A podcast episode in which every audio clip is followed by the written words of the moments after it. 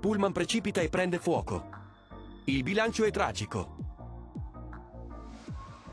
Mestre, una serata ordinaria si trasforma in tragedia. Alle venti circa, un pullman traboccante di persone ha fatto un volo di circa dieci metri, da un tratto sopraelevato di via dell'elettricità, precipitando sul tratto ferroviario adiacente. L'incidente è avvenuto vicino al cavalcavia Vempa, su un ponte della bretella stradale che da Mestre conduce verso Marghera e l'autostrada A quattro. Il pullman, gestito dalla Società di Trasporti Martini, era diretto verso il campeggio Lugli di Marghera, noto per offrire servizi di navetta per Venezia, e distante soli tre chilometri dal luogo dell'incidente. A bordo, una marea di turisti stranieri, molti dei quali ora contati tra le vittime di questo terribile evento. Per cause ancora da accertare, il pullman, dopo aver sfondato il parapetto, ha terminato la sua corsa tra un magazzino e i binari della stazione di Mestre, prendendo fuoco all'impatto.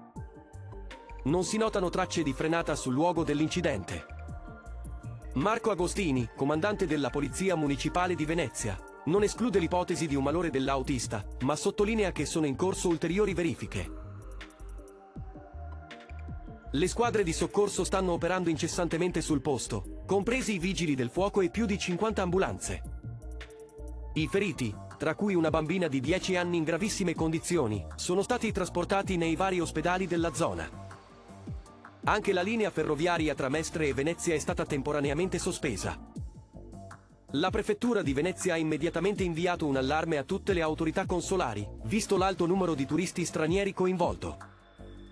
Sul posto, anche il Consola Venezia della Bulgaria, lì per raccogliere informazioni per conto suo e degli omologhi di altre nazioni.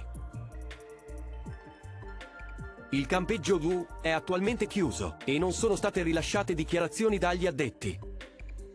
All'ingresso, una folla di persone, presumibilmente preoccupate per i propri cari, cercano disperatamente informazioni.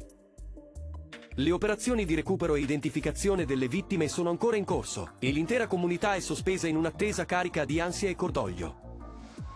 Il futuro offrirà, si spera, risposte alle domande che ora affliggono le menti di tutti: come e perché è potuto accadere un tale disastro? Nel frattempo, la città di Mestre piange le sue vittime e si stringe attorno alle loro famiglie, in un abbraccio colmo di tristezza e solidarietà.